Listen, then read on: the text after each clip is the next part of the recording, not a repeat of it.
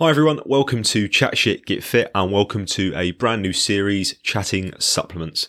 In this series, we'll be exploring the vast world of health supplementation, giving you our thoughts and of course bringing you the latest scientific literature as well.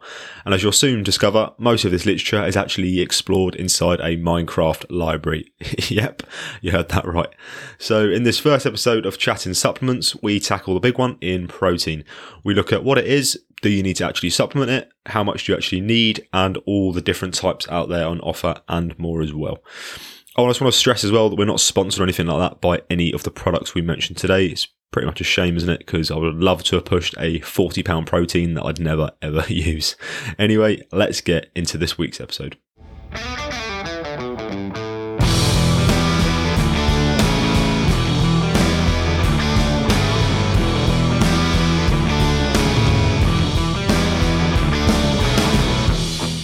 Good evening, Tom.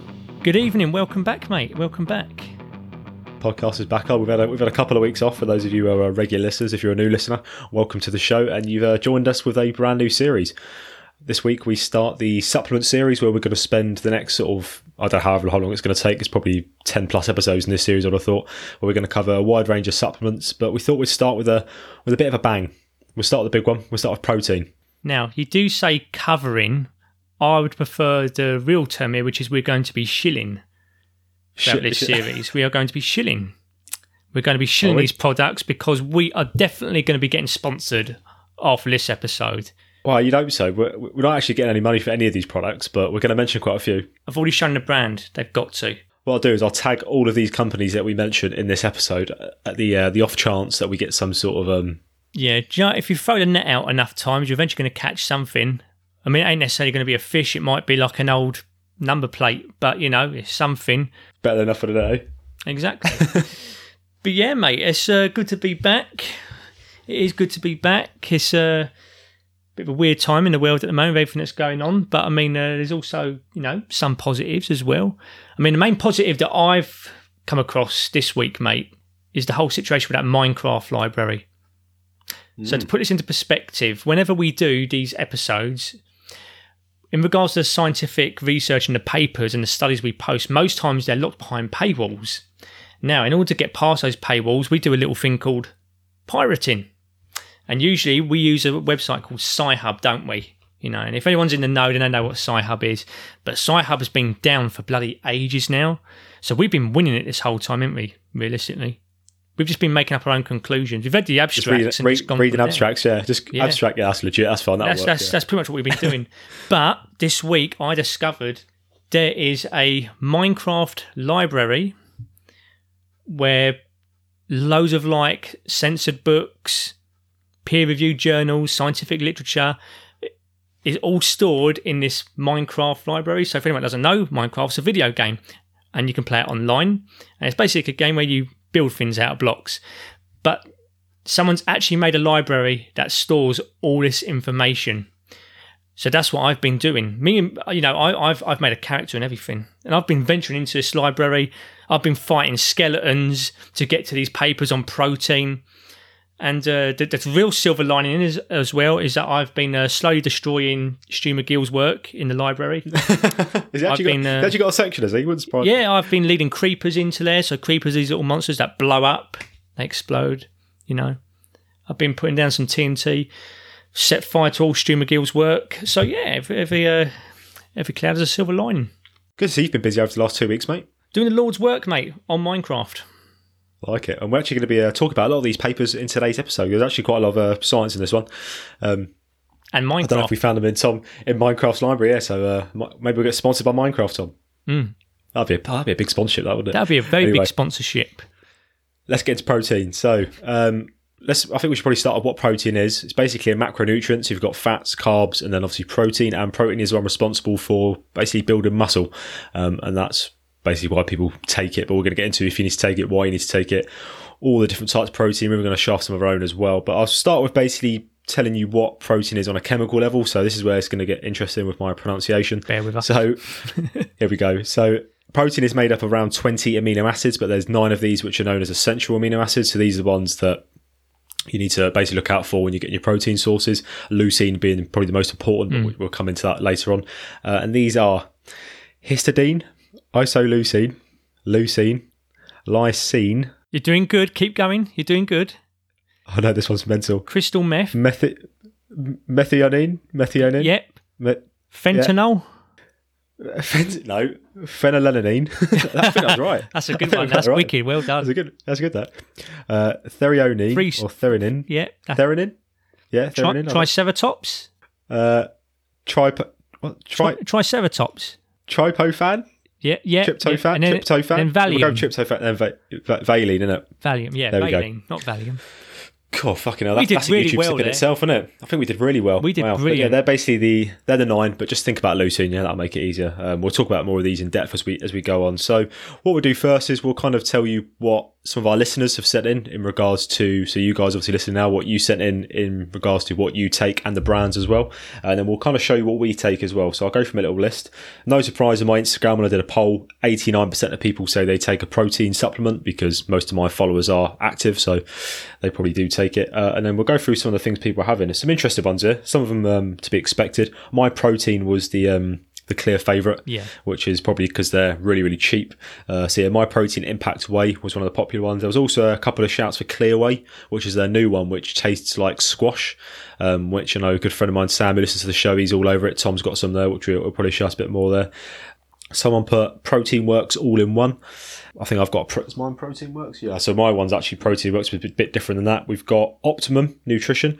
Um, they said it's a bit expensive, but they said it's nice, so they're obviously paying for the price. Uh, and then Holland and Barrett own brand, cheap as shit. Fair enough.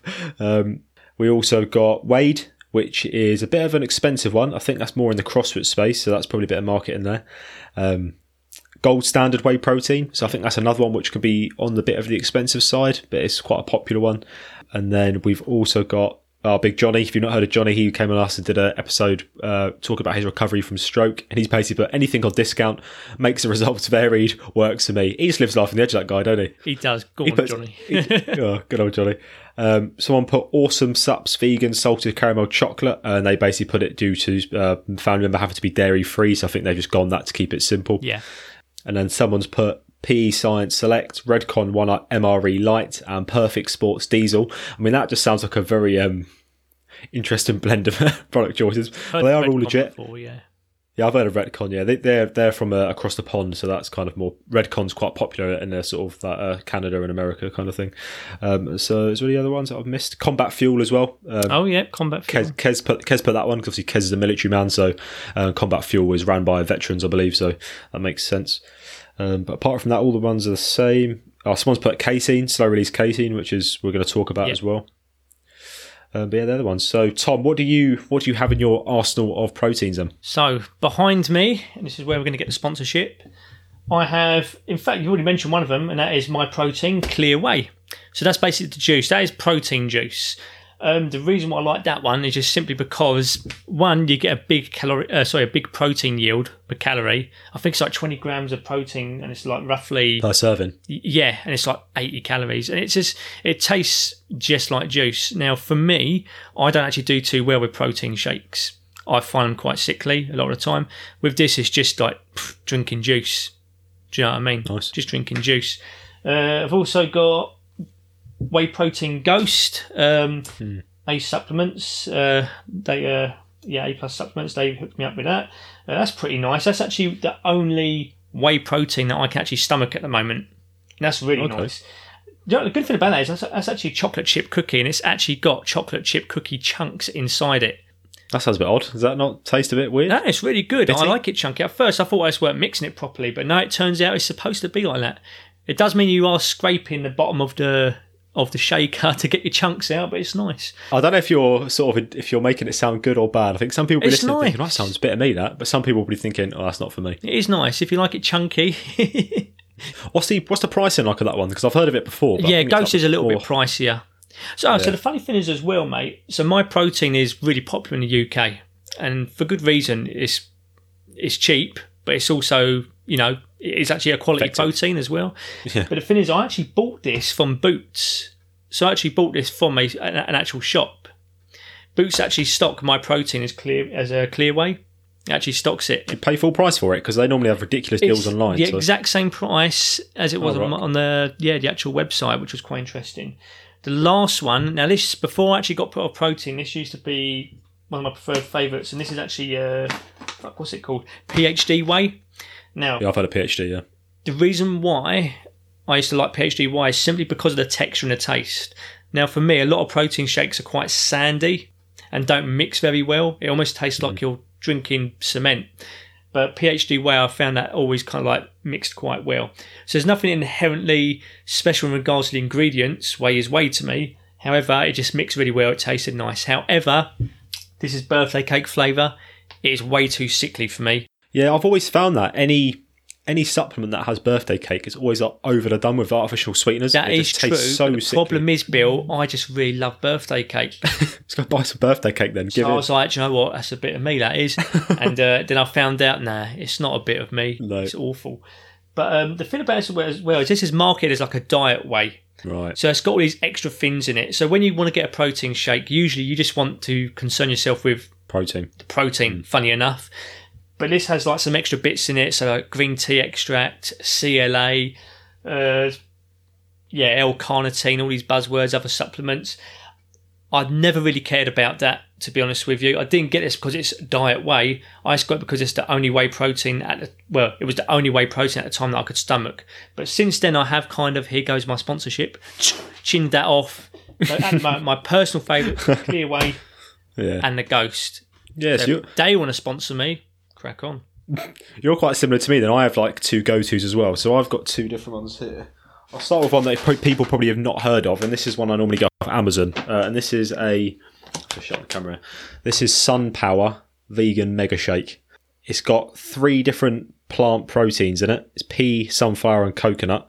Um, and it's got some other vitamins and stuff in there like vitamin D, B6, 12, iron, zinc, magnesium, potassium. And the reason it's got those in is because they're normally things associated with uh, deficiencies in vegans, so that's probably why they've added those in. Um, interesting with this one, which we'll come on to, is it actually tells you the amino acid breakdown on that one. And it's got 1.7 grams of leucine per serving, which That's not when bad. we come on to We'll it, go into that later it's not on, bad, yeah. but when we talk about maximising protein synthesis, we'll come on to why that might be a bit low. But obviously, I have this other stuff. I don't just have Yeah. a scoop of that. I'll, I'll eat it with someone else to get those numbers up. And then the other one I go to is one that a brand that a lot of people have probably heard of, and that's the Protein Works. Oh, God, yeah. So this is this is the Protein Works uh, vegan protein, um, and this one is salted caramel. I've not actually opened this one yet, uh, and this one has 25 grams of protein per serving, which is quite good. And this is also a blend. So this has got soy protein isolate, pea protein isolate, pumpkin seed protein, interesting, sunflower protein, brown rice protein as well. Um, we'll come into the reason why a vegan protein more than often has a blend, and that would be to do with amino acid profile. We'll talk about them a bit later on. So that one's got 25 grams per serving, and the other one had 21 grams per serving.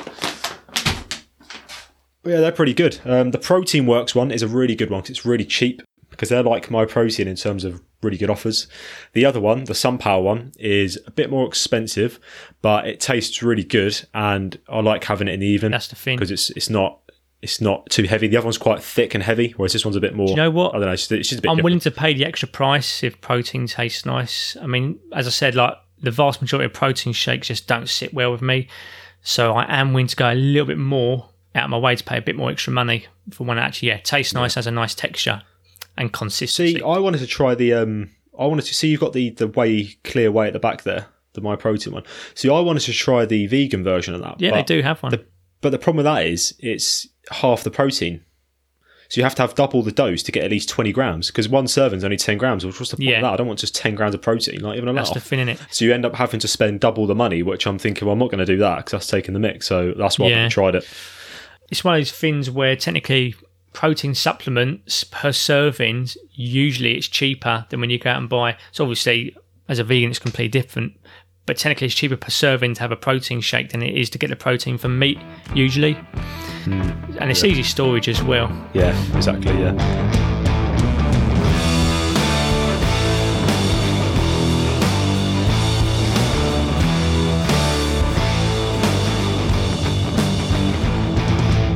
So what we're coming to now then, guys, is how much do you actually need and do you actually need to supplement with it in the first place? Because it's all hmm. good us having these supplements, but everyone out there, not everyone who's listening to this is going to actually even need to supplement protein. It depends on your goals, depend on your sort of size, your activity levels and stuff. So if we look at a general goal, most of our listeners probably are into the gym, at least maybe dabble, I don't know, maybe a competitive walker, cyclist. I'd be surprised if they if they didn't do anything fitness related. yeah, or maybe that. Yeah, I'll, I'll be very surprised if they listen to us just for our personalities. I'll put it like that. But if we go into the the big one, which is how much you need, the number which gets thrown around all over the place is one grams of protein per pound of body weight, or that Yeah. equates to two point two grams per kilo. Um, and now there's nothing inherently wrong with that dose.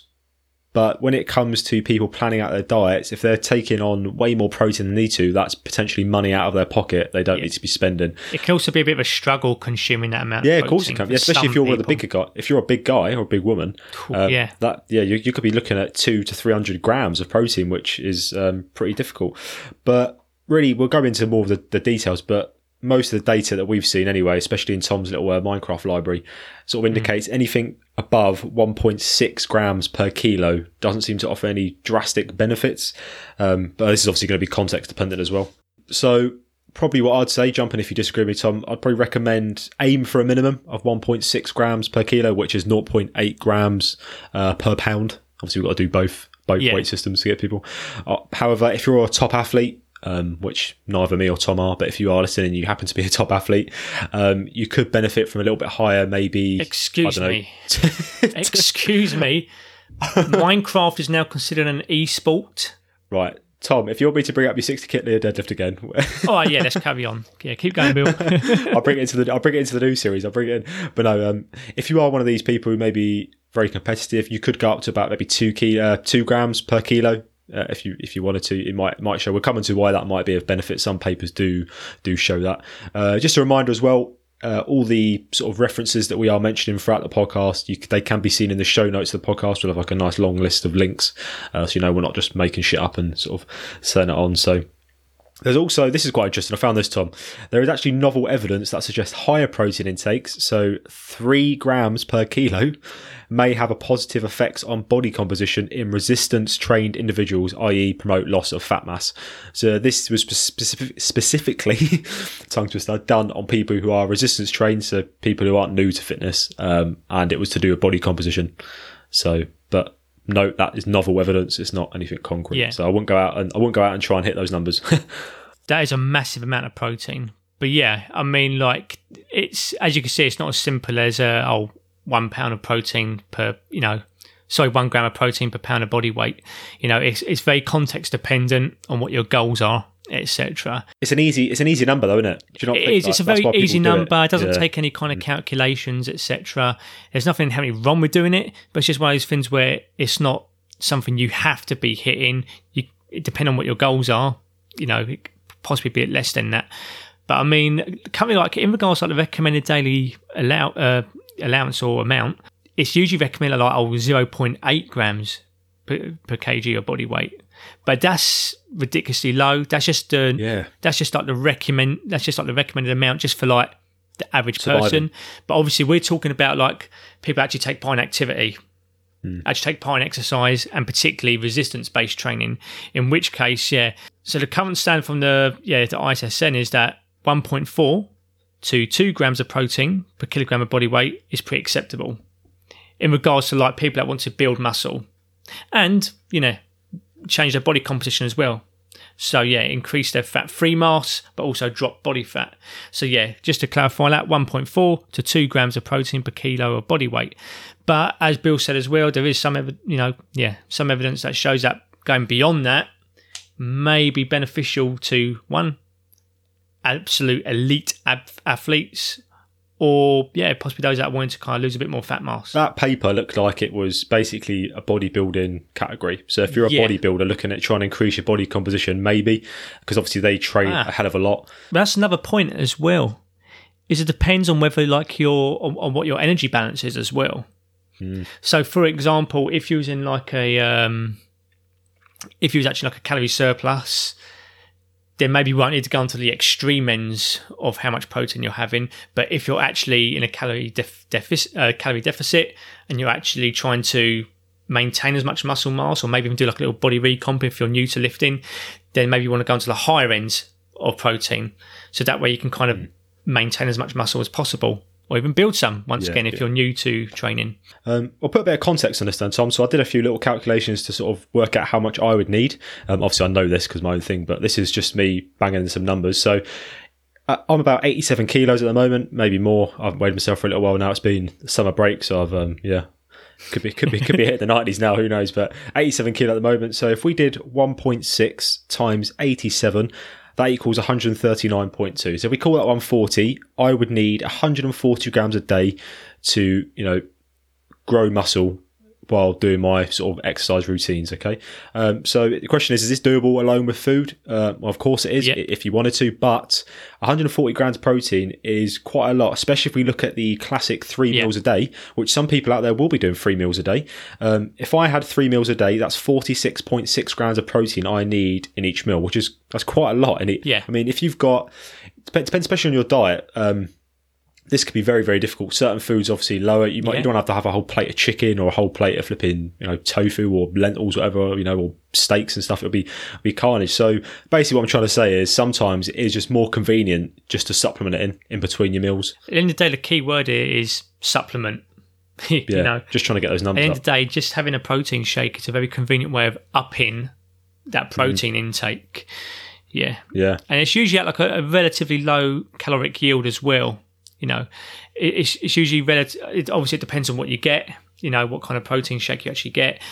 Different brands as well will have different kind of uh, different amount of calories, but usually for the amount of calories that you're consuming, you get a big whack of protein with that. yeah. It's normally about 100, isn't it? 100ish, Yeah. 110 maybe for for about 25 grams of protein, which is is a good. That's a really good ratio there. Uh, and as I said, it's, it's a good it's a good thing as well to fit. We'll come into more about satiety and feeling full, etc. as well going Yeah. forward. But it, it's basically if I've got to have 46, let's call it 47 grams of protein each meal. It's sometimes instead of stressing yourself out trying to fight, fit that on your plate, just have a normal meal. Which a normal meal will probably have about 20 to 30. I would have thought Yeah. of protein in, which is pretty standard. So you've got then you've then got I don't know another 30 odd to make. You have one or two shakes in the day. You, you- you're sorted, aren't you?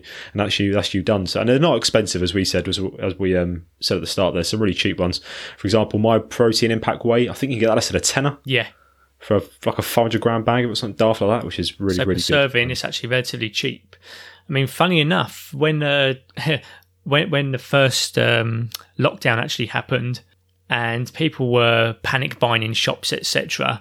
One of the first things I did was I actually stocked up on protein because I knew that it was going to be easier to get hold of than having to go to the supermarket where I was in a queue for like an hour at a time and where people was fucking buying everything they possibly could anyway. So there was a less chance of me getting hold of actual protein sources through uh, standard food. You know, I actually had loads of protein at the time. I wasn't living off it, but it was helping me to supplement when I couldn't get to the shop, etc. One more thing quickly before I move on to the next point is I just want to add for the sort of older generation out there listening, uh, there is sort of information out there which does normally recommend that due to sort of muscle breakdown as you get older Yeah. to increase your protein intake. Um, and there was some pretty high numbers I saw, but basically as you get older, just be mindful of how much protein you're having. Uh, even if you're not exercising, maybe try and keep it relatively high because obviously as you get older, you get that muscle breakdown, especially if you're doing nothing at all. Um, but the last thing we want is cases of sarcopenia, which we spoke about on our, our age episode. Yeah. If you want to go back and listen to that one, um, but you probably think at this point we've mentioned all these big numbers: 140 grams up to you know 200 grams of protein, whatever. You know, can your body absorb this much? Especially one sitting. I said there, 50 grams of protein in a meal. People like to throw out with, "Oh, can your body even absorb that? Is it just going to piss it Yeah. out? Is it just going to get rid of it?" The whole th- the whole thing that springs to mind I hear is that whole six meals a day thing. Because they say you need to spread it out over six meals so your body can absorb it well. Well, in reality, is I don't really think there is a limit. I've not seen anything which says there is a limit to how much your body can actually absorb. Obviously, there's only so much you can eat without feeling sick. That's the thing, That's a yeah. limit in itself. But it's, there's not like a, your body doesn't get to 30 grams of protein and go, no, not today, mate. Yeah. you're not you're not coming in, you know. Um, but what we can do is we can have a look at what is actually better. So, is it better to have it in a big dose, or is it better to spread it easily? So, we're going to go into a paper here. By the way, this is all context dependent, as most things are, as we said. Um, we've got a paper here by Brad Schoenfeld, which we've um, we've mentioned a few times in the Oh, podcast. yeah, I think Tom No, Tom, Tom called him some um, derogatory terms in the past, and uh, And Alan then we've also Aragon as got well. uh, yeah, sex pest Alan Aragon. Yes. Oh, fuck's sake.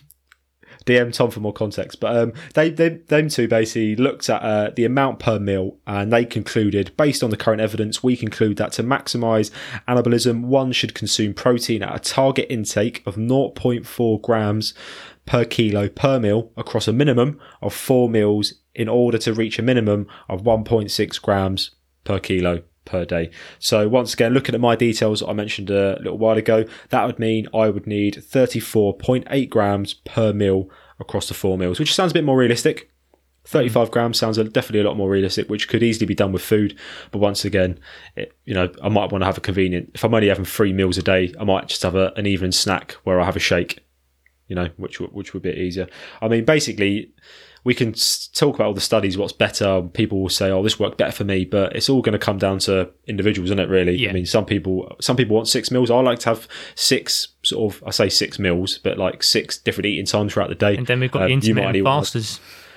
yeah, then you've got those, and they, they get on just fine. Um, it, it's entirely up to how you want to how you want to do it. As long as you're hitting, we're going to keep saying this probably, but as long as you're hitting your number that you need for your activity levels and your size, then there shouldn't really be any massive issues. And once again, it comes down to also um, spreading your calories out. Which um, Yeah, that as so if you're having the three square meals a day, if you're on a calorie surplus, that could be a lot of food to have in three meals. So sometimes it is easier to split it over the six meals. And it also just depends on how your day works out, really, if I'm being honest. So I mean, it is kind of recommended to. So, if say if you're if the objective here is that you are looking to build muscle, then if you are spreading your meals out throughout the day, then it is recommended to have like twenty to forty grams of uh, yeah protein per meal. The reason being is like twenty grams seems to be that, twenty grams seems to be that sweet spot of what you want to at least get to minimum in order to yeah spike uh, muscle protein synthesis Yeah, that comes down to that uh, magic amino acid of leucine, doesn't it? I think the main thing is is that you actually hit your protein intake for the day, and whether you want to do that through two meals, three, four, five, six, ten, is completely up to you. As long as you hit your number of uh, protein for the day. Yeah. Just find find what works for you, really. I'd, I'd have a Yeah. little play around with it. I mean, see what you what you prefer, how your body reacts. Because for some people, they won't like having protein later in the day. They can't stomach food late in the evenings, you know. So that's Yeah. Um, I mean, I mean, I went for a phase of intermittent fasting years ago, and I used to eat twice a day, and each one of those meals I'd have something like seventy grams of protein per meal, which is a hell of a lot. I'm still going to utilize that protein though. I'm not just pissing it out. Do you know what I mean? But Jesus Christ, did I get like the food sweats afterwards? Yeah. So now I tend to break my meals down a little bit more even throughout the day, just so that it's I'm no longer stuffing myself and then feeling completely fucked afterwards. so we kind of just basically said there, do what you need to do. But as we are, as we like to tell people, we are an evidence based podcast. We'll go into a bit more evidence here to. We are a to kinda go into it. Minecraft based podcast. Well, to be fair, was it which which, which uh, series did you bring up with saying that we're a Minecraft? Christian Oh, fucking podcast? hell, They- yeah. remember that Minecraft server? That was a bit of a prelude, weren't it? yeah, prelude. That's like a little little bit of foreshadowing for If our. only I'd known back then about the library. Yeah, I know. oh. um, anyway, so- so on paper, what I'm basically seeing here, and obviously Tom's seeing the same stuff, is that they both strategies of either spreading or doing it in a one. They don't seem to be sort of advantageous over each other, really.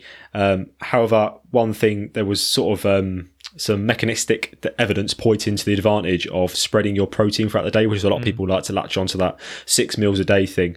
Um, with that being said, though, I, th- I think it's a good idea to spread your meals, but as I said, it's, it's entirely up to you. Uh, you might be thinking, what the fuck is that mechanistic evidence? What what what is that? So I've got another example here to kind of add meat to the bones, pun intended. Um, is basically here's an example how some sound mechanistic data got somewhat debunked a bit later on. Um, so the whole have protein one to two hours post exercise. That was a Oh, thing, and I think it probably this is probably still a thing, which is around for a while. Anabolic window. Yeah, so because apparently it enhances hypertrophy above and beyond. Um, basically, in the same paper that we mentioned with Brad and Alan, uh, they looked it over. They looked at this over a time. So over time, so the mechanistic was over like a very small window. So basically, what they do is they they capture it in like a really tiny window, and then they go, "That's what it is." And it could be really sound on paper because it's only in a small window. It kind of defeats the point. If you look at something over a longer period of time, things can change. So Brad and Alan did that, uh, and they basically just found that the if there was any effect at all, it was really small at best between having it straight after or not. So that's another example of mechanistic data looking really sound, just like the other one with the protein spread theory. It's really good mechanistic data saying it's good, but you can't take it for what it is. You need to look at things longer term instead of taking snapshots of protein consumption, etc. So I thought I'd just mention that because it's still people still say it. People still say, guys, you want to have six meals a day. You want to be smashing a protein shake straight after your bicep curls to maximize protein. It's like okay. You know why? Yeah. you don't need to. I mean, it's, it's still a prevalent thing as well, the whole anabolic window thing, where, oh, as soon as you've worked out, as soon as that session is finished, you have to go and smash protein straight away, whether it be through a shake or through or through food. If you don't get it in, then you're not going to grow. Muscle protein synthesis is just not going to get triggered, and that's not the case. In fact, the evidence kind of suggests that. So people call it the anabolic window, but it's I've actually heard some refer to it more as like a the anabolic barn door. The opportunity to get that protein in after training is massive. It's at evidence seems to suggest like it's it's it's possibly more than 24 hours. Mm, Do you know what I mean? Yeah. So people that are stressing getting their protein in within half hour of training, as long as you get it in within you know 24 hour period, cool. It might diminish a little bit after that, but you've got fucking ages to get your protein in. Don't stress it. Basically, don't make a mess outside the fucking lockers with your protein. Powder everywhere. Yeah, oh, God, yeah. yeah. You tell I work in a commercial gym. just a bit, mate. But no, it, yeah, as, as Tom just said, just like don't fuss about it. If you, if you find it's convenient for you to have a shake after your workout, yeah, great. Uh, yeah. Just, oh, yeah, I'm not saying don't do it, but you don't have to do it. But for some people, it's, more, aimed P- more aimed at PTs because, as I said, you still you still do see it, people recommending it, but we're all different at the end of the day, so just do what works for you, you know. Do you know, I didn't see this in the show notes, so I want to quickly point this out as well. Yeah, go go for it. Yeah. Just while we're on this whole anabolic window thing, another thing, and I actually got taught this by my lecturer during my fitness instructor course. So you could probably appreciate how it's probably going to be already be bullshit what's going to come out of my mouth. But at the time, he was like, "Oh, you have to have carbohydrates with protein. If you do not consume carbs with protein, then the protein can't get shuttled to your muscles." Nothing happens, and actually, we've like had some sort of fucking taxi. Service, yeah, exactly. like, oh, it's not going to spike insulin, and it's not going to it's bollocks. You can you yeah. can you can consume protein by itself. It's absolutely fine. You know, are carbs beneficial? Sure, but he actually said taking protein without carbs is fucking useless. And it's just yeah, it's not true. But I do remember around the time I was I heard that I was down in protein shakes while I was eating a Rice Krispie Square, panicking. I've got to get the carbs in with my protein. What a fucking idiot.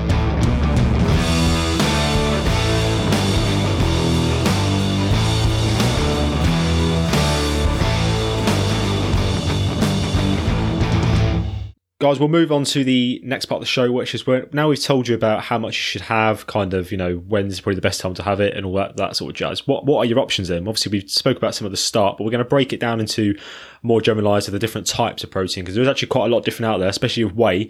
There's not just whey protein, there's like different types of whey, which we're going to come on to. So we'll start with the most popular one, that most people seem to go for, and that is just whey protein, bog standard whey.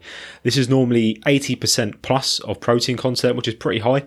Um, and what it is, it's essentially a waste product of milk. It's like filtered, yeah. evaporated, and then like it's skimmed off spray dried. Yeah. yeah. and then it's like spray dried to turn into that little powder that you see in your um in your tub. It's absolutely fine to um, consume. You're making it sound horrendous, but it is fine to consume. Yeah, of course it's fine. I'm not, I'm not saying. I'm just telling people need to know where it comes. It sounds like one of those Netflix documentaries. yeah, they process the protein. yeah, well, you can't process food, mate. Is it organic? Fucking hell. it's, yeah. it's, it's calm down, you mate. oh, but yeah, um, so it's a, it's a bag of powder, not to be sniffed. So um, don't don't don't sniff your whey. that probably would be a good idea. That, that um, what someone did DM me that by the way.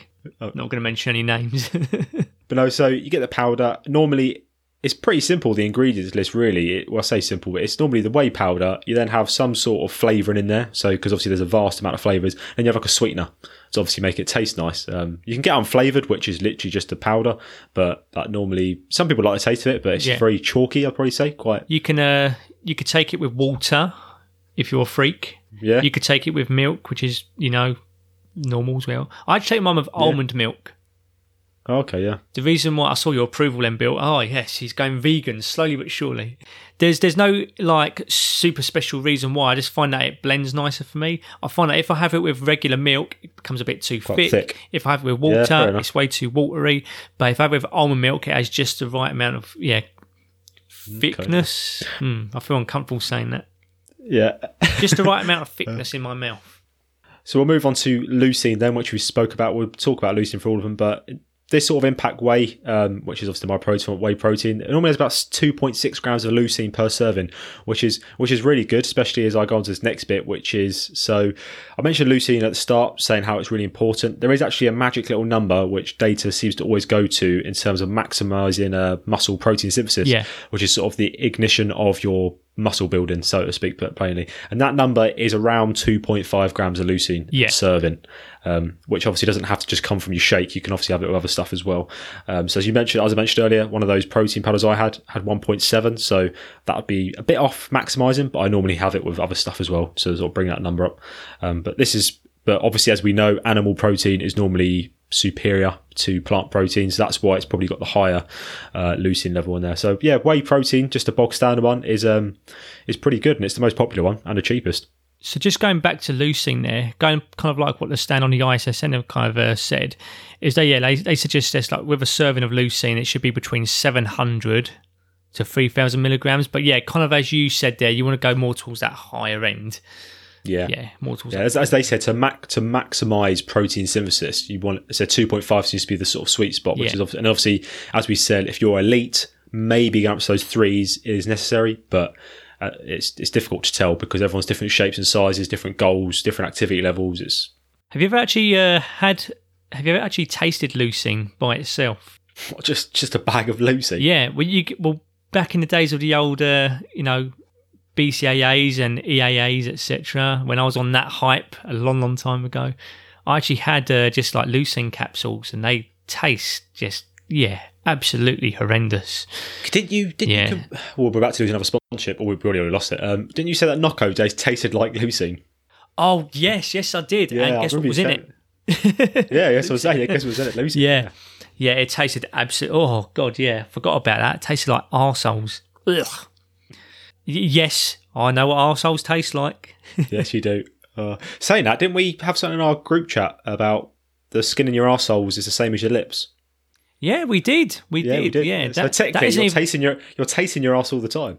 yeah. I mean, if you actually pucker up your lips, that's the texture you're getting right there and then. Yeah. Enjoy that, folks. Yeah. If you're new to the show. Welcome. Um, we Evidence-based podcast. Yeah, didn't even have to venture into the Minecraft library for that. Oh dear. Um, we'll move on to the next protein before we uh, we, we we travel uh, further into the arsehole. Um, so the next one is another form of whey. Uh, this is whey concentrate, um, which is basically the same. So these are the differences. Sorry, whey concentrate is basically the same as the normal whey I just mentioned. The next one is whey isolate.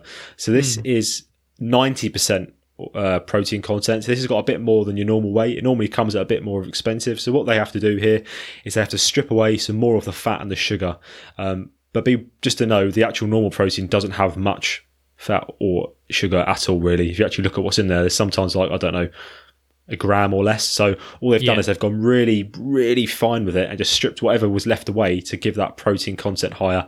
And because they have to process it more, the price has to go up a little bit. So you normally find it's a bit more. Yeah, it is Um, expensive. I don't know what would would you recommend isolate over a concentrate? I don't really. Um, I mean, do you know what what? do you normally have, get? How, I have had isolate in the in the past, and it is nice. I think it, I, I believe it's faster digesting as well. Uh, I think the next one is supposed. The next one's even quicker, which we'll come on to. I think. I, I think the higher the protein content, probably. Yeah. I think as well with isolate, it's one of those things where if you tend to struggle with protein and it tends to mess with your stomach a little bit, then whey isolate could kind of like possibly mitigate your symptoms with that a little bit. So if you tend to have like tummy issues with protein, like regular whey protein, etc., then isolate might be something you could possibly try. I mean, it's not a definite, but it is something you could try just because it is it spends less time in the stomach. It can Yeah, get digested pretty rapid. So the next one is called whey hydrolysate. So this one's once again more expensive. So this is the clear Uh, whey we're talking about. What's that? This is the that clear whey we're is talking that- about. is that- is that This is hydrolysate? hydrolysate, yeah. Oh, is it okay? Cool. Yeah. So that this is basically the more premium sort of version of proteins. This, um, so basically, the way that they, they label it on the website is companies will sort of use more heat, um, acid, and enzymes, and they'll sort of combine these, yeah. and they're basically all these all these buzzwords, and they'll combine it to break down even more of the sort of bonds holding together all the amino acids in the protein. Um, basically, this allows your body to more what's the word rapidly digest the proteins. This is probably what, as Thomas said in the isolate, this one's even quicker because they've ultra heat treated it essentially to allow. That's one of the reasons why I have it. Yeah, It's a lot more easy on my stomach. Your body absorbs it really, really quick. Um, but once again, this high level of processing does put the price up a little bit more. But once again, it's not super expensive. But just be warned if you're on a bit of a budget, hydrolysate will be more because they have to do more to it. But then we've also got blends. So this is where things get a bit more uh, exciting. So you've got something called the whey, which is but when I was having um, Yeah. whey protein before, I used to get the whey simply because I used to, it used to digest really easy for me. And that's Yeah. basically because it's a tri blend. So it's got all three of the ones we just mentioned in it. Um, and there's obviously loads of other buzzwords that come with it, but most notably, it's got something called MyZyme digestion. So this is basically like a component in there which is supposed to aid with digestion. So, and anecdotally speaking, I found it helped me. Like it digested better. I've spoke to other people who have said they've had it and it's di- made it digest better, and that's simply because of the enzymes they've put in there. I'm not sure if it's got it in there, Tom. In that one, is it, has it got MyZyme in that clear whey? Don't believe. it'll so. be on I the think. back. I think that buzzword is spec- no, it's not. It's specifically for The that, pro range. that pro range. Yeah, Yeah, okay, that's why got the marketing terms. Yeah, marketing terms. Yeah, I mean a lot of them have it. I mean this. Uh, I think when I look at my other one a second ago, the uh, vegan one for the protein works, I'm pretty sure that had some sort of digestive digestive uh, enzyme in it. But as I said, I've heard some good things about it, uh, and it might help if you've got maybe minor lactose issues. If you struggle with digesting milk products, it might help a little bit. But I mean, I wouldn't. You're probably better off going with a plant plant option as well as we'll come on to. So. Also, with these, with the the whey, which is a blend, because it's part of the pro range, it also comes with three grams of leucine, which I mean, yeah, Big you could argue you could argue it's overkill. Um, but once again, it's a sales game. They've got to make their pro the whey sound as Gucci as possible. So they've put this MyZyme digestion. They've put tri blend of protein. They've put three, about three grams of leucine. Um, I mean, is it is it worth the price? I mean, I'll let you decide. It it does. It, to be fair, it tasted better than the normal one. Yeah. Which, as we said, you might want to pay more for it, but it's entirely up to you, really. I mean, that covers all the wheys. Uh, I haven't missed any, have I, Tom? I mean, they're always bringing out these like Gucci buzzwords. I mean, they've got like collagen protein now and stuff like that. Which, to be honest with you, Yeah, I I've not heard like anything special about it. So. Yeah, I just like to stick to the basics. Yeah, basic. Yeah. I mean, Oh, did we talk about casein? As you just mentioned, where we're going to casein, fuck it. So basically, casein is once again it's milk derived, like the other lot, um, but it's normally associated with bedtime. Yeah, this one has a very unique Yeah, unique point, use. doesn't it? Yeah, so you, it's not the sort of thing you'd use throughout the day. It's specifically for bedtime, and it's normally. Um, I think Arnold Schwarzenegger. I think he mentioned it once, and everyone went mad Yeah. over it because he said he said, "Oh, when I was competing, I used to have it every night," and everyone was like, "Fucking hell." I need it because I look like Arnold, thinking that was the only reason why he was so. So this is the opposite of uh, definitely not because of other things, but I mean, um, Yeah, you know, like being German. No, Austrian. He's Austrian, isn't he? yeah, Austrian. Yeah, Austria, Germany. What's the difference? Do you know what? Let's not let's not even go into that. Let's not dive into that. Um, but yeah, I mean, like kind of like how isolate was like rapid digesting. This is the opposite. Casein slower digesting, and that's the whole idea with like taking it before your nap time. Is that before your nap time, before bedtime, as you're sleeping, it's slow, it's slowly digesting, etc.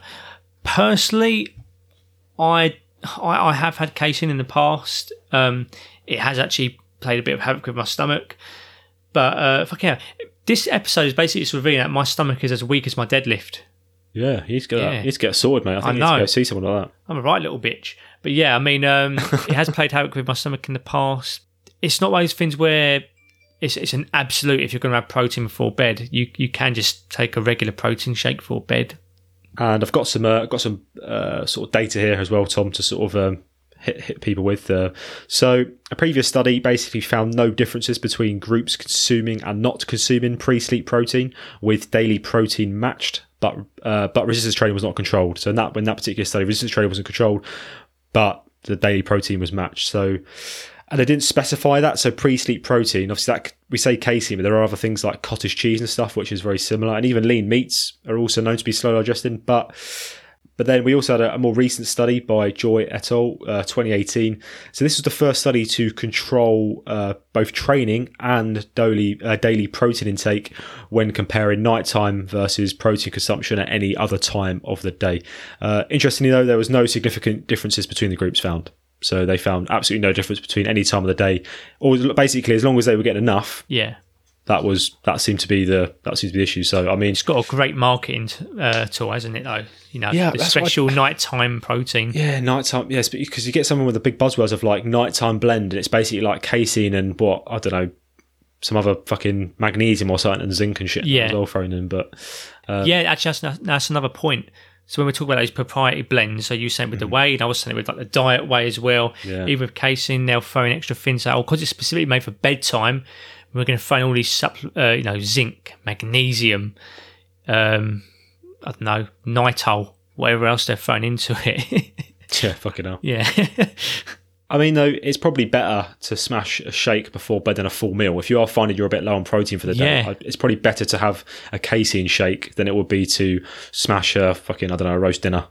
Because you'd probably be up pretty late. Yeah. Like tummy issues. So, but it doesn't have to be casein because I mean, from what I can see, there doesn't seem to be a huge difference. Um, just get enough, really. I said we keep saying it. Just get enough. Work out what you need yeah. for the day, and just get. If you get still need to get your protein intake up, then you can still have a shake before bed. It's better than having something heavy, you know, like I don't know a chicken wrap. Then you've got down your stomach all night. Then that's going to interfere with your sleep, which is going to interfere with everything else down the line. Basically, I wouldn't I wouldn't lose sleep over the idea of casein. Yeah. Pun intended again. That was very good, Bill. very good. Just sitting there thinking, where can I get this in? Where can I? Where can I get? You've been in? aching to get that in. I was like, I was like, Tom, stop talking. Yeah. Um, we'll go on to the uh, the plant based alternative. So this is obviously people who are predominantly plant based, or even you get people who are actually like lactose intolerant, uh, who will just prefer to have these plant based alternatives because obviously it doesn't yeah. mess around with their stomach so much. Um, and naturally, when you first people hear about like vegan protein stuff, they go, "Well, they're shit, aren't they? Shit quality protein. The product protein shit." Which is, I mean, that's just, just we live in a society, as Tom likes to say. On fucking, you stole it off me. Yeah. oh, he's tough. Done it's Precisely that. We do live in a society. Um, it does, yeah. But yeah, it's, it's just that stigma of like, uh, oh, it's, it's like a vegan product, so it's not going to be yeah. as effective yeah, yeah, of course. Um, but but but basically, the reality is is once again, if you're consuming enough for your daily intake, regardless if it's from a plant or an animal source, there shouldn't be no diff- there shouldn't be any really difference. The yeah. key things I would say though is is that you want to probably make sure you've got um, a good mixture, pretty sensible, a good sensible distribution, yeah, and yeah. you've got no obvious shortcomings in amino acid uh, profile. So what that means is is that you're going to be having a mixture of proteins, and that's why when I showed you the one I had earlier, well, both of them, they're both blends because they then tap into all the amino acid profiles of the different proteins, which ensure you're getting a complete profile, yeah. which then means there's no shortcomings. Which is who knows? Maybe you know, really uh, maybe this is where vegan uh, BCAAs and EAAs might actually come in handy. But once again, if you're getting enough, you probably won't need them. But uh, yeah, yeah. Um, so we actually got a paper here, which is really recent. Actually, uh, it's a 2021 paper, and it compared two groups. One was vegan, and one was omnivore. Uh, omnivore is basically people who eat uh, both animal and plants, like a bit of both. So, uh, and the impact they basically looked at the impact that it had on hypertrophy and strength gains. Uh, they concluded a high protein, so that's 1.6 grams per kilo a day, exclusively plant-based diet um, so they basically that was plant-based whole foods and soy protein isolate supplementation. Uh, the reason they've used soy is probably because it's the probably one of the better quality standard, uh, yeah, yeah, plant-based proteins. Um, and they found that it's not different than a protein-matched mixed diet. Um, and they use whey protein as their supplement in supporting muscle strength and mass, uh, and mass accrual. So they found no difference between the two when they were hitting that 1.6 grams per kilo a day. Yeah, which is really interesting, especially as they literally just use two simple supplements, um, which is really good. And then we've got another paper here as well, just to, to add some more on there. So this one was from 2020. This looked at a mycoprotein based high protein vegan diet. So mycoprotein is like some fucking I don't know, it's a branded, it's a branded sort of protein blend of plants. I think I'm not really. I think a Quorn do it or something. Um, I think it's yeah. their version. It's like a mix of shit. Um, but once again, in this paper, it became apparent as long as you're consuming enough uh, total protein, um, essential amino acids, and leucine per meal, uh, and throughout the day, Uh, a vegan diet probably isn't going to hinder your strength or hypertrophy pro- uh, progress. All I'd say is you might want to put a bit more effort into your selection of proteins. So it won't be as simple as just picking up a bit of chicken. Uh, you might want to think, okay, what are the amino acid profiles of these proteins I'm choosing? Yeah. Um, for example, Get a good mixture. yeah, if you're going to try and get 140 grams of protein from bread, for example, you might run into a few troubles with amino acids. And this is especially going to be more prevalent if you're on like a calorie deficit, where obviously you've got to be more cautious of your food choices and stuff. You want to still be making sure you're getting those uh, that good protein in. But it is doable. But what basically what we're highlighting there is it is completely doable. There's no need to fear it yeah. Especially if you ever thought about, oh, okay, I get a bit of a funny stomach on whey protein, but you know, what's the alternative? Maybe a plant based, you know, alternative for you is the way forward. And I said, Protein Works is a good source. My Protein have got their own ones. Uh, Amazon's always a good shout as well. Um, but just look out for those deals as well. One affordable example that I spoke about earlier on was the blend, which was the soy, the pea, the pump, pumpkin seed. That still throws me off. Pumpkin seed protein. That's mad, isn't it? Yeah, that's quite interesting. That. sunflower protein and brown rice protein. So yeah, bottom line really again with the plant ones is just get enough in it. Yeah. It just numbers, means you might have to have a bit more variety if you're Yeah, a bit more a variety, plant-based yeah. diet. If Well, anything, like that makes it makes it more exciting, I suppose. Really, Yeah, exactly. I mean, we've kind of just discussed this before, anyway, when we've ever spoken about uh, veganism, etc. Is that you know, you, you know, you you you just need to be a bit more, have a bit more variety with your diet. You know, especially when it comes to your protein sources. It's often inherently, you know, wrong though. It's not wrong. I'm using the wrong fucking term here. it's not like it's inefficient. It's just that you need to have a bit more variety, so you make sure you're getting that full amino acid prior profile. once again, it all comes down to these numbers. It doesn't matter where you get it from in terms of plant or not or whatever. You know, it just make sure you get enough. Really, is is, is what we're saying. Um, Yeah. So yeah.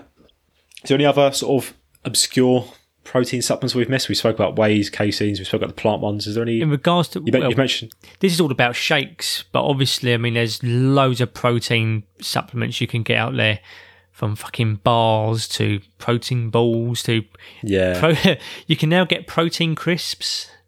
yeah. You get pro- you seen Yeah. protein noodles as well. Protein yeah, noodles, protein, protein, water. noodles. Um, You could get some. You also see. Mad well, I want to quickly mention that actually as well because we're on about supplements. If, if you go into the supermarket, be careful because these crafty little fuckers they'll put Oh, protein, yeah, I know what you're protein cereal, Mm. and you'll look at the protein cereal and you'll compare it to the one that's normal, and there'll be like one gram difference, and it's Yeah, like you not even that sometimes. Yeah, I was like, how are you getting away with that? the, the, the loophole is if you usually it's um source of protein but it's like Yeah. you know you could lick the palm of your hand and technically that's a source of protein it, there- there's there's there's no limit to well how much protein needs to be in this before i can actually cla classify it as a source of protein food so if you go for like a weetabix slash protein weetabix the difference is extremely small yeah, it's got just be careful of it, I suppose. Yeah, keep keep keep your eye out because they know that protein supplementation is a bit of a money earner. So if they can bang the word protein on something, they fucking will.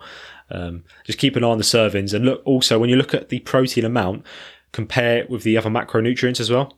Yeah, the calories and stuff. Because if sometimes if you might look at this and go, that's got loads of fucking. For example, lentils. For example, you'd be like, oh, it's got really good proteins, but it's also really high in carbs because it's a, predominantly a carb source.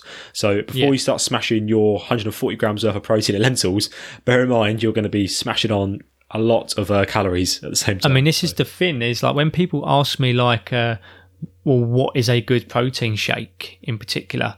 There's two major things I, well, no, technically there's a load more, but I mean, the main things I look for is one is an actual decent company. If I'm seeing a brand I've never heard of before on eBay and it comes in like a just a white bucket with no tag on it, straight away, you know, I'm going to be a bit suspicious. But also, like, how much protein am I actually getting here per calorie? you know, so if it's like 15 grams of protein and it's like 300 calories and the rest is coming from like fucking, yeah, like fats and carbs, etc., that's a no go to me. But of course, there's also things like taste, etc., and of course, price. But yeah, one of the big things is is looking at how much of a protein yield I get per calorie. And that's one of the reasons why I like the juice, is because for 20 grams of protein, it's 84 calories. that's Do brilliant. you know what I mean? To, to me, that's good. Yeah, it's very that good. means that I can spend my, ca- my the rest of my calories on other food or other macronutrients. If anything, it means one of your meals in a day doesn't have to have high protein. It could be you could have like a proper naughty meal, which is just Yeah. high in fats and carbs Yeah. because you've, you've had If, your- if you're that your protein there inclined, yeah, you can do that. yeah, that yeah, crack Uh, on. well, the thing is, as well, this is another little uh, important thing is that if people are in like a calorie controlled diet, depending on what their activity or what their sport is, especially if they it is actual sport and not just an activity, they might have to di- they might want to be distributing their macronutrients in a in a certain way. So, for example, if I was an an endurance athlete like a runner or a cyclist, a fair amount of my diet is going to want to come from carbohydrates. But I don't want to be, but at the same time, I want to be getting protein in. But a lot of my calories I want to be saving for carbohydrates. So I don't want to be spending the vast majority of my calories on a protein shake, but it's like low in protein. When I need to save the, the rest of those calories for like a high carb source. Do you know what I mean? So for me, something like protein juice, it's like, okay, I still get a nice, decent whack of protein, but the calories are low enough that I can spend the, vast majority of my calories on a carb source. Do you know what I mean?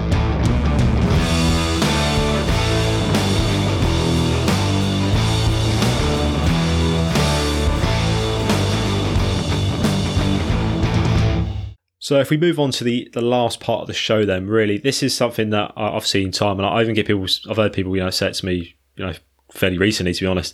Um, it's a bit of a wives' tale, this one. So you shouldn't have those shakes; they are bad for you.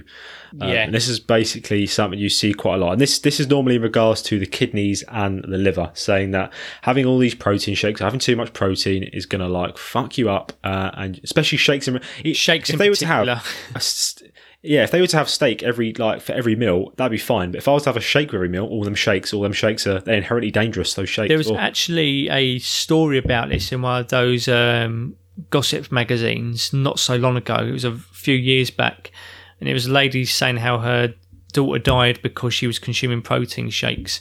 Now, don't get me wrong, it's absolutely god awful what happened there. But in the small print, it mentions that she had an under she, she had like an undetected health issue, which was Kidney she had kidney disease. yeah, exactly. So that's, That's the thing. Is it dangerous if you've got chronic kidney disease? Yeah, could be. Mm. But for the vast majority of people in the world who don't have these underlying issues, it's, it's fine to consume a high protein diet. But this is why, whenever someone wants to make a dietary change, which includes high protein, just to cover my own back, I always say you need to go to your doctor first and just mention this, just in case I don't know what their medical records are. yeah. I mean, your family history. Uh, you could do a simple thing of like asking you asking someone in your family. One of the first things I ask people is, do you have any history of CKD, chronic kidney disease? Yeah, but other than that, for most, for the vast majority of people, we can, kidneys can process. I'm gonna back this up as well with a few extracts that I found uh, from some. Um, some, some sort of stuff we are reading uh, online. So, first bit is basically multiple review articles indicate that no controlled scientific evidence exists indicating that increased intakes of protein pose any health risks in healthy, exercising individuals. Uh, statement two is statements by large uh, regulatory bodies have also indicated that concerns about one's health secondary to ingesting high amounts of protein are unfounded. And then next one, a series of controlled investigations spanning up to one year in duration, utilizing protein intakes of up to 2.5 to 3.3 grams per kilo per day. So bear in mind, we we said 1.6 earlier, which is the normal, and these people were for up to a year were having 2.5 to 3.3. Uh, they were healthy, resistance trained individuals, um, and they consistently had this amount. Uh, and basically, it had no no no harmful effect on blood um, lipids or markers of kidney and liver function. So they were having a serious chunk of protein a day, That's like, Yeah. f- for me, that's like 300 grams of protein a day. That's a lot yeah. in and basically they had no issues really. And that was up. That was following them for a year, and that was a, that was you know that was just one investigation. It was a series of them. But just to stress, the context is as long as you've got healthy kidneys or and you know there's no other underlying health issues. Yeah. yeah. But protein is relatively safe for the general public that don't have CKD or other underlying health issues. It's just worth finding out, really. If yeah, if, if you're that, if you're that, if you're that worried, just just find Yeah. out. It's not too difficult. I mean, I say it's not too difficult. Go difficult. to your GP. we say go to GP. In times of this, mate, fucking impossible, isn't it? Oh, yeah, that as well. I don't even know if my GP's still alive. You know, it's not even a joke, though, is it? Fucking hell. Um, I think we've uh, we've hit that. We've done that. We've wrapped that up pretty uh, pretty good. I think we've we've hit the nail on the head there. I mean, the thing is, like, protein is one of the most, I say one of, it is the most popular supplement, I believe, in this industry.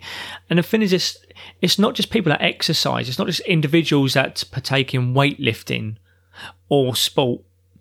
Or even, you know, if they have a goal of, say, body recomposition or fat loss, the general public could just take it as well, just to supplement their intake for health in general. Yeah, I think I'd always, as I said, I would always say if you can, Get it through always aim standard yeah, food. food. food I don't like saying real food, but standard food. no real food. Yeah, standard food. Yeah, your staple of your diet. But if you have one of those kind of lifestyles where you're all over the place, you know, you can span a protein shake on the go and have that for your breakfast right before bed or whatever you want. But I mean, uh, yeah, like uh, it, it, there, there's various applications of who should or who could, you know, consume protein, and the vast majority of us can for all various reasons. But the main reasons or the main applicability for having a protein shake is one, just building muscle, and two, it can help you in regards to body recomposition and fat loss because yeah, it increases satiety and it can also mitigate muscle loss when you're dieting. So yeah, there's definitely applicable reasons why you should have them. hail protein. Hail protein. Um, if you do need more help with anything protein related, our email is down in the show notes. You can always just drop us an email. We can we can help out uh, the best we can. We'll also have a list of some of the proteins we've mentioned in today's episode. So if you want to grab some yourself, you can obviously obviously do that. Shall I quickly do a summary? Go on then. If you want to do a summary. Rightio. So I'm nervous now. Why? What are you doing? You- we- Well, I was going to talk about Minecraft. I was going to do a summary of Minecraft. I was about to say you're, you're on Minecraft right now, about to read one of the Yeah, fucking I've been extracts. playing the whole time. Where do you think I've been reading my sources from? I've been I've been dodging spiders, skeletons, these weird villager people. Uh, but no, hitting all serious. Look, in regards to how much you should be having, it depends on your goals. Now, it does say between 1.4 to 2 grams of protein per kilo of body weight. If you're not, let's say you're not in a calorie deficit and just looking to build muscle, perhaps you could go onto the lower end of that. However, if you're in a calorie deficit, then perhaps go into the higher end of that number. In regards to how much you should spread your protein out throughout the day, it's completely up to you. It doesn't matter if it's one, two, well, it does matter, but the major thing is is that you just hit your protein goal within a 24 hour period, basically. Protein sources, there's loads of different ones. You know, there's loads. We said vegan, isolate, there's clear, there's casein it all which one you should get depends on your preference, but also there's other little contextual reasons why you might want to have something like isolate. So if you've got uh, yeah stomach issues, etc. If you're vegan, then you're probably you know going to want to have a vegan shake, believe it or not. But another thing as well is another benefit to protein in general is that it also decreases DOMS. So yeah, there's that as well. Oh, bonus, bonus, bonus tip. Yeah, a little bonus tip there as well. And yeah, that's basically it summarised. Protein's nice. fine, it has its benefits, and that's the applications for it. There you go. Episode episode one of the brand new supplement series wrapped up. Yeah. Um, and I hope we get to talk more about Minecraft as well. We will be going more into Minecraft. I'm bringing Minecraft back. We got that coming back, baby. oh god, people got that. If you ever if you ever enjoyed this one and you uh, you want to hear more about Minecraft, then yeah, make sure you are subscribed slash follow to the podcast. But uh, our next episode, in a serious note, will be about uh, multivitamins in this particular series, where we're going to dive into that sort of vast world. We're also going to look at certain things like vitamin D, B12, all those sort of specific ones, which could be quite useful as well. But that should be a good episode. So that'll be on the next uh, edition of the supplement series. Um, but yeah, it's been a, a pleasure as always, uh, and we'll speak to you all again very soon. I want to go have a shake. I'll see you later. As always, thanks for listening. We hope that you enjoyed this first episode of our brand new series, Chatting Supplements. If you did enjoy it and you want to make sure you don't miss out on the rest of the series, make sure that you are subscribed slash followed to the podcast where you listen. On Apple Podcasts, it's a subscribe button, and then on Spotify, it's follow. I'm not really sure on the other platforms, to be honest with you, but it'll probably be something along those lines. But yeah, if you are enjoying our stuff, make sure you do push that sub slash follow button as you'll get a notification every single Monday when our new episode goes live. So we will see you next week, same time, same place for a brand new episode. See you soon.